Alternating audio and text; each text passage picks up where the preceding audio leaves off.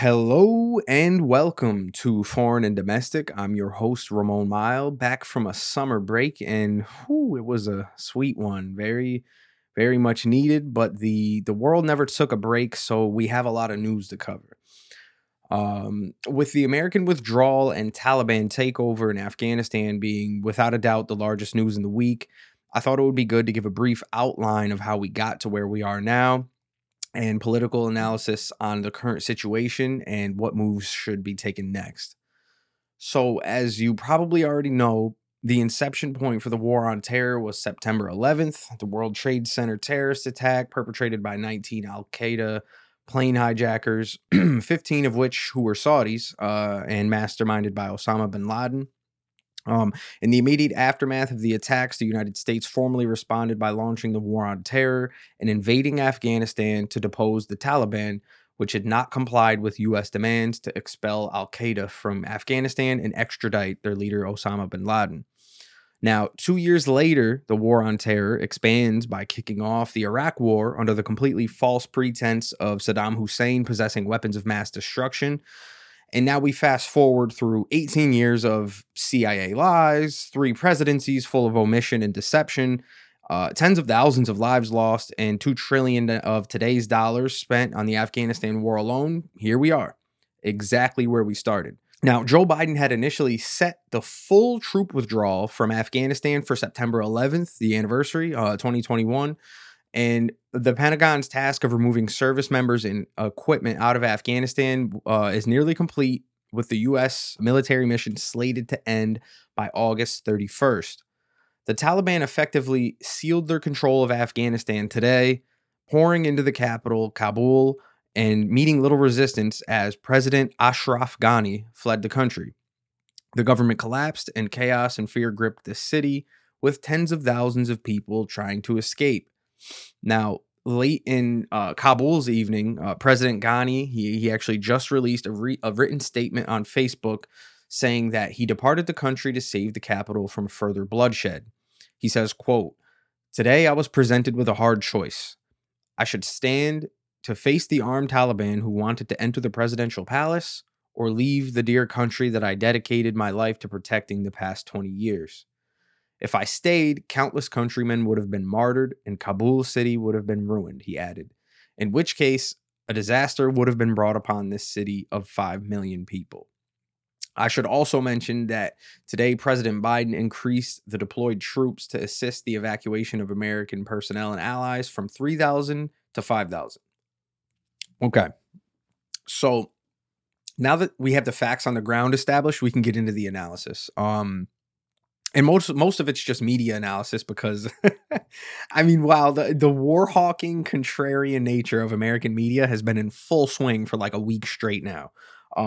If you've turned on the news, I'm sure you've seen it. It's been wall-to-wall coverage. Now, talking heads have been just losing their fucking minds with arguments ranging from, blaming Biden full-on, claiming, he should send 30,000 troops to defeat the Taliban right now. Then there's like investment logic folks saying like, whoa, we spent $2 trillion. Are we going to throw away all this progress and leave?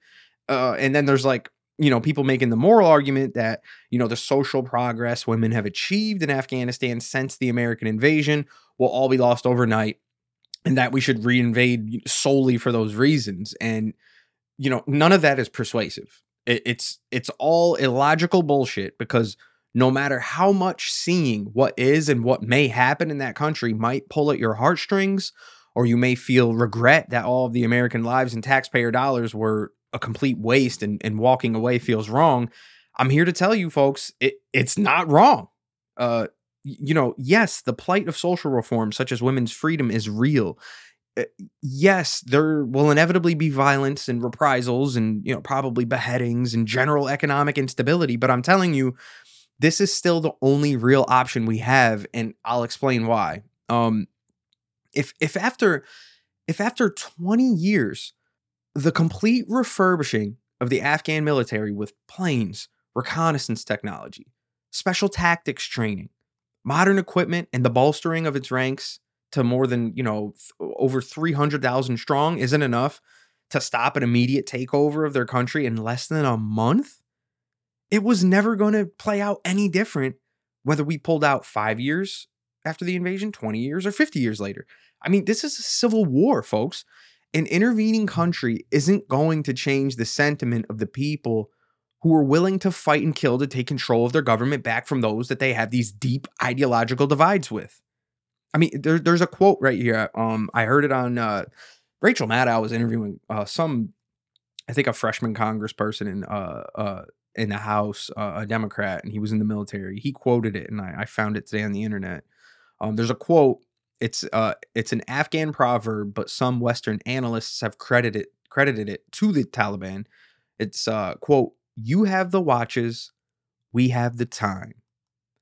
And this has never been more true in the 21st century than this week. I mean, holy shit, you want to talk about biding your time? I mean, we just went from a slow drip withdrawal over the course of, you know, however many weeks, and boom, they launched their offensive, and we're talking like 2 weeks, folks. I mean, this is fucking fast. I mean, and it's to the point where, you know, I've read a bunch of other analysis. I'm not going to get into it too much here today because there's a ton of speculation from, you know, people at like US Central Command, you know, people who do war reporting, all this other stuff where, and I mean, some of it makes sense where, you know, people are speculating like, okay, so there's obviously like people on the inside, inside the Afghan government assisting the Taliban here, which I'm sure, like, you know, that goes without saying, because there really isn't any way possible, you know, or there's, you know, people just literally purposefully not in military command of the Afghan government, you know, and I've read some stuff where like, you know, there's people who were supposed to be like holding certain cities. There were security forces in certain cities that like, you know, they were getting like sent food rations. They this one unit got sent like a box of slimy potatoes and they were supposed to like eat that for a week, you know, shit like that. And the thing is like, if you're in a position where you're in the Afghan security forces and you know, America's leaving and like, you know, the Taliban are coming. And then like the week of the invasion, you get sent from your logistical support a box of slimy fucking potatoes to eat for the whole week. And you're like entrenched in a position. I mean, yeah, that's like almost on purpose. That doesn't even, you know what I mean? Like that's literally like there's someone, people are just playing games. Like there really isn't any other way. I mean, I have no way to confirm this. I haven't seen, like I said, I've just read a ton of speculation, but you know, you can probably assume that there's definitely like, you know, turncoat fuckery type of shit going on here. So, you know, before we keep going with this, you know, I don't want to give the idea that it's like, you know, oh, they just immediately rolled them. Like, no, there's a ton of desertion happening.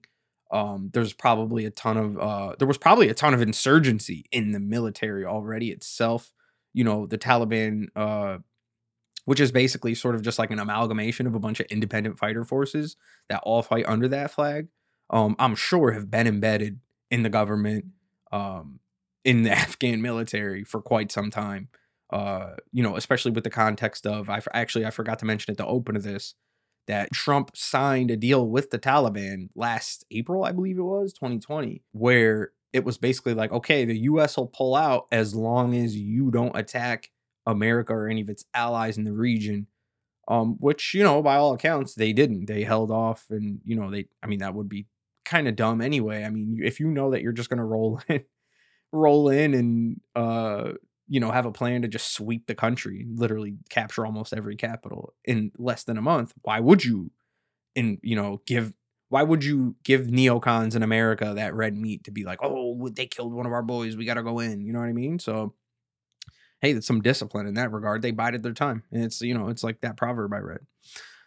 But I want to move on here to the defense of Joe Biden because, you know, I'm going to give Joe Biden a ton of credit here because he has, you know, like I just said, he's been under an insane amount of pressure from the media. And when I say the media, I'm not just talking like, you know, Sean Hannity, Fox News, people who obviously are, you know, he's their enemy. But, you know, even MSNBC, CNN, they've been having on a ton of ex-military, a ton of analysts, people at think tanks and stuff that, you know, basically are on like Lockheed Martin's fucking payroll, going on TV and just, you know, being like, oh, this was handled poorly. You know, they're not especially like on CNN and MSNBC, they're not attacking Biden directly, but they're definitely like mumbling and being like, oh, this is a fuck up. But they're not saying his name. I mean, the right wingers are saying his name. You know what I mean?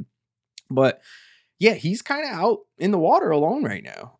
Not a ton of defense. But so, yeah, so President Joe Biden, he came out on Tuesday this week and said he doesn't regret his decision to withdraw from Afghanistan. He says, quote, he said, quote, look, we spent over $1 trillion over 20 years. We trained and equipped with modern equipment over 300,000 Afghan forces, Biden told reporters at the White House. He continues, quote, Afghan leaders have to come together. They have to fight for themselves, fight for their nation. Now, Secretary of State Antony Blinken said today that the Biden administration was in a no-win situation because President Trump signed an agreement with the Taliban last year that set a May 1st conditions-based deadline to withdraw all remaining U.S. troops from Afghanistan. Mr. Blinken also blamed the utter failure of U.S.-backed Afghan military forces to defend their country. He said, quote, it happened more quickly than anticipated. Now, before we continue with his quote in this article, this is from the New York Times, by the way, I call bullshit on that. You know, he's like, oh, it happened more quickly than anticipated. So since this surge began, this Taliban surge began, there's been a lot of, you know, people rewinding and looking back through the history of what our intelligence services, what our military had been telling us, you know, what they're reporting to the public across the last, you know, the course of this 20 fucking year war. And it's just like every other war of any type of, you know, modern context in America where we were fed lies and bullshit where it was like, oh, yeah, the Afghan military is performing so well, all this, blah, blah, blah, blah, blah. You know, there's a ton of just go Google it. You know, look into all of this. I didn't include it all here in my show notes, but there are dozens of examples of, you know, just complete false reporting happening directly from the military back to our government. Not even just like them talking to the media, you know, where it'd be like, there's literally an article where it's like, oh, they forgot to, we miscalculated the number of, air power that the Afghan military actually had, you know, for like, it was like over the course of years. And then like some investigative report in like 2013 broke it. And it turned out it was just like a lie for 3 years, but it was for a couple years, but it was a lie on paper that was done with the purpose of making it seem as if the Afghan military was stronger than it actually was. Because remember, folks, all those in-between years that we spent in Afghanistan were training and outfitting the Afghan military to be able to, you know, like defend itself and keep terrorist cells existing in their country at bay so America could eventually leave. Like, you know, the quote unquote leave. Like that was never in the plans of these people because at the same time that, you know, all these folks attached to the military industrial complex, the people high up in our actual military, intelligence folks, you know, that was the whole point. Like, you know, they feed you these feel good, like, you know, they give a couple good quote, couple hot quotes on MSNBC or the, you know, Washington Post or something like, oh yeah, look at this great job we're doing here, blah, blah, blah. But you know, oh, it could be so much better. And you know, the world would be so much safer if we just had, you know, oh, they need, you know, 5 more fighter jets. And if we can do a little more special tactics training, you know what I mean? You know, it's all about money. You know, that is what, that's how we stayed on this path for so long. That's why so many Americans even forgot we were in Afghanistan because we pivoted from it being, you know, a hot war surging. The Taliban recoiled pretty quickly in the years following the initial invasion of Afghanistan. You know, there wasn't like it was all just guerrilla fighting and there was a lot of quiet time in between then. You know what I mean? You know, like 2003 when we invaded Iraq, which became, you know, the center, the main focus of the war on terror. And, you know, I feel like a lot of Americans just fell asleep on Afghanistan. And it was done that way purposefully. You know what I mean? It was sort of a perfect pivot where we were all lied into the Iraq war. You know, weapons of mass destruction, all that jazz. And at the same time, Afghanistan was a huge moneymaker where, you know, you go read all the articles of American soldiers protecting poppy fields, doing security and money runs for, you know, fucking drug warlords and shit in the country, you know, typical stuff. But I mean, for some people it might be new and it might be shocking, but, you know, there's a lot to understand around these topics when you get into foreign policy, especially when you're talking about the Middle East. But, you know, it's, you know, there, you have to go into all these things, like when it's being reported in real time, extremely skeptical and looking at everything with sort of, you know, a crooked eye and being like, all right, well, let me see what actually backs this up. But so let's go. Let's continue here. I digressed hard there. So Antony Blinken, the Secretary of State, to continue his quote, he said, quote, "The fact of the matter is, had the president decided to keep forces in Afghanistan beyond May 1st, attacks would have resumed on our forces," he told CNN. "The Taliban had not been attacking our forces or NATO during the period from which the agreement was reached to May 1st. Okay, so to continue on with his analyzing that quote there, he, in the first part of his quote, he said the Biden administration was put into a no-win situation because of the deal Trump signed with the Taliban last year. Okay, so how are you in a no-win situation if, according to what you just said in that quote, you're confirming that the Taliban hadn't attacked our forces from that point of that treaty all the way till May 1st? That means it worked. That means it's a good thing. What conditions would these people actually think Trump's going to get out of a guerrilla unit made up of independent fighting forces? Like, what was he going to get from them? That was all we should have gotten, because that was the whole point, was, hey, we're going to be here and help, like, you know, the whole, we're nation building while we're finishing up our quote unquote nation building. Just don't attack any Americans and everything's cool. They did that. That should have been the only thing. Like, what else, Antony Blinken? Like, what other condition do you think would have even been agreed to? Or, like, from our perspective, ideally, would you have even wanted? You know what I mean? You guys have to form a democracy and there have to be elections? They would have never accepted that. You know, who... I listen, I get it. Everybody wants to blame whichever president was in control of this shit, you know, whenever it goes bad. And, you know, Biden's taking a lot of that heat right now. But in that same fashion, like, no, I don't agree with what Antony Blinken's quote here, where he's like, oh, I'm blaming Trump, where, hey, you know what? I give Trump credit because at least he fucking was planning to get out, man. You know what I mean? His whole party. He took heat for that shit from a lot of neocons and establishment Republicans. He went against the grain in his own party for that. Anytime a Republican does that, I'm going to give him credit. I'm going to give him the carrot, because that's a good thing. I don't give a fuck about conditions.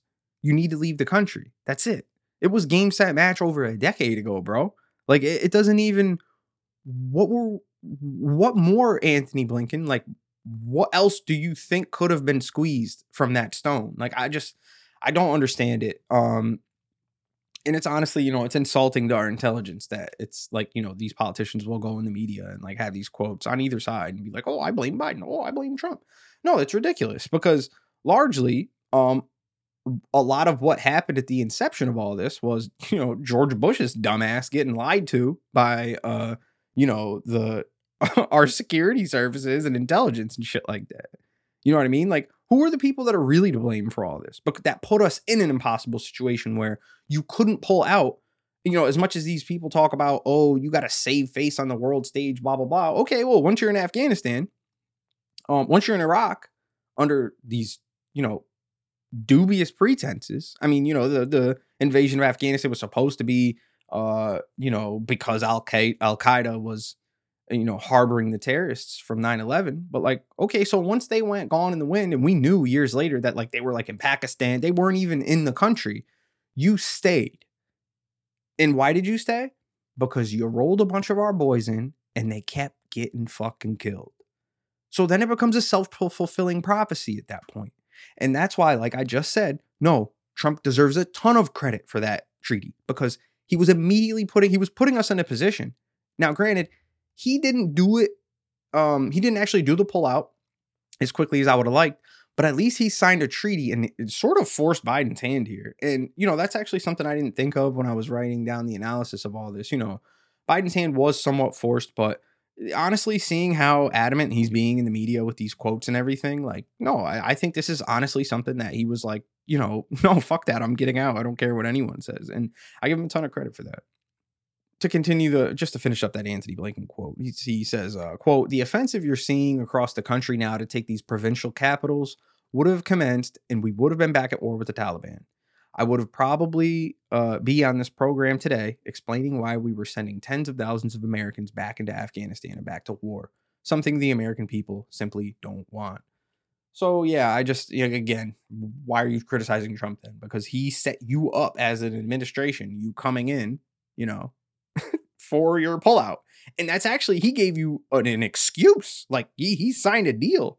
So, again, like, it's sort of weird. Like, that's going to slide by the, you know, politically inept media consumer. But really, it's like, well, you should be like, I get it. You don't want to give credit to the guy because, you know, you're mortal fucking enemies or whatever. You cannot speak well of the previous administration when you're coming in. But at the very least, like, come on, stop gaslighting us. Don't gaslight us. Like, just don't say Trump. You know what I mean? Like, just, you don't have to give him credit, but Jesus Christ, like, you're at the same time, you're saying like, oh, he fucked up and shouldn't have did that. But then it's like, okay, but we had to pull out. So what was supposed to happen? We were supposed to just trust and believe that, oh, there's a Democrat coming in, he'll pull out of Afghanistan. Oh, watch, he'll do it. You know, Obama had fucking chances. He didn't do it. You know what I mean? Like, so no, fuck that. Give Trump credit. I'm sick of this shit. That's bullshit. There's very few things the man deserves credit for, and that's certainly one of them. Now Biden hasn't received much vocal support directly from congressional Democrats on this withdrawal, probably due to political calculation. Now most Democrats who've commented in the media mostly speak on the evacuation efforts and bemoaning the trajectory of social reforms in Afghanistan. But this is completely the wrong play, folks. Republicans are in unified voice dunking on Biden's withdrawal every chance they get in the media. Mitch McConnell's comparing it to the fall of Saigon. Other people are bringing up Benghazi. You know, this isn't Benghazi. This isn't Saigon. This was a complete and utter long-term failure that never had an Ice Cube's chance of hell of turning out any differently. And Democrats should be circling the fucking wagons for Biden on this. Because A, it's strategically the correct thing for people to the left of Joe Biden to give him credit for following through on an anti-war promise. And B, because the midterms are coming. And half of these congressional Democrats are running under Biden's wing rather than, you know, a progressive agenda or, you know, putting front and forward, you know, a lot of this stuff Bernie's been championing. You know, look at the Nina Turner race, you know, perfect example. There's been special elections. There's a way that people are positioning themselves for the midterms where, you know, you see Democratic strategists talking about it openly in the media where they're like, oh, well, you know, we're just going to run on Biden, you know, just Biden. We support Biden because that, you know, that's safe. A lot of them are in districts that he won overwhelmingly. But it's like, OK, so if that's your strategy right now, you should be immediately circling the wagons on something that he's right on, first of all, you know, and second off, again, your political future is tied to his right now. Like, you need to take every opportunity you can to big him up if that's what you're going to do. If you're not going to, like, you know, be like, oh, hey, I'm an actual progressive. You just want to hide behind the president. Then what are you doing? It just doesn't make any sense. But, you know, I've had plenty of criticism for Biden these last few months on this show, but this is the biggest thing I'll give him credit for, because honestly, for the long-term outlook of the Overton window on foreign policy, this is more important than any of the legislation that he's suggested or that has passed this year. You know, for a guy who was a complete war hawk, for the guy who wrote the crime bill, not caving to pressure when the entire media has been dogpiling him for a week on pulling out of Afghanistan. I mean, it's great. This is a good thing. You know, I'd like to see, you know, I'm sure that it's possible I missed stuff, but I'd like to see more of the Progressive Caucus, you know, speaking up. I mean, like, no, fuck that. Joe did the right thing. You know what I mean? Back him. Show him that you can support him when he does the things that you know are correct on foreign policy, that you know are correct for what's going to make your ideological wing of the party more popular. You know, let these fucking waffling centrists and shit visibly be seen to be breaking with Biden on this, or at the very least, not saying anything. You know what I mean? Because who knows? Like, he might remember that. You know what I mean? Not saying I wouldn't count on Joe Biden to be an ally to the Progressive Caucus, but you know, take the chances when you can, because the thing is, at the end of the day, it costs those centrists something. They have to decide. They don't know where this is going to fall in the end. Who knows? Like, the fucking embassy could be like overrun tomorrow and a bunch of American diplomats killed. That's why they're not saying anything. But no, like, you being a leftist in the Democratic Party, like, no, you have nothing to lose here, because the president's doing something that fits your agenda. Something that, you know, every lefty should be talking anti-war, hey, let's get the fuck out of the Middle East with every chance they get whenever these topics come up. And then when the president does it, you know, you flank him. You'd be like, yeah, oh, shit, okay, yep, I support this. And, you know, you push that window further left, man. And the thing is, at the end of the day, the American people have been tired of this shit. So this isn't even like these centrist Democrats who are like calculating and being like, oh, rubbing their hands together. Like, oh, I'm worried because something might happen, but I don't want to support him, but I'm running under him. Like, you know, that's, again, don't worry on issues that, you know, A, you're right on, and B, you have the support of the American public.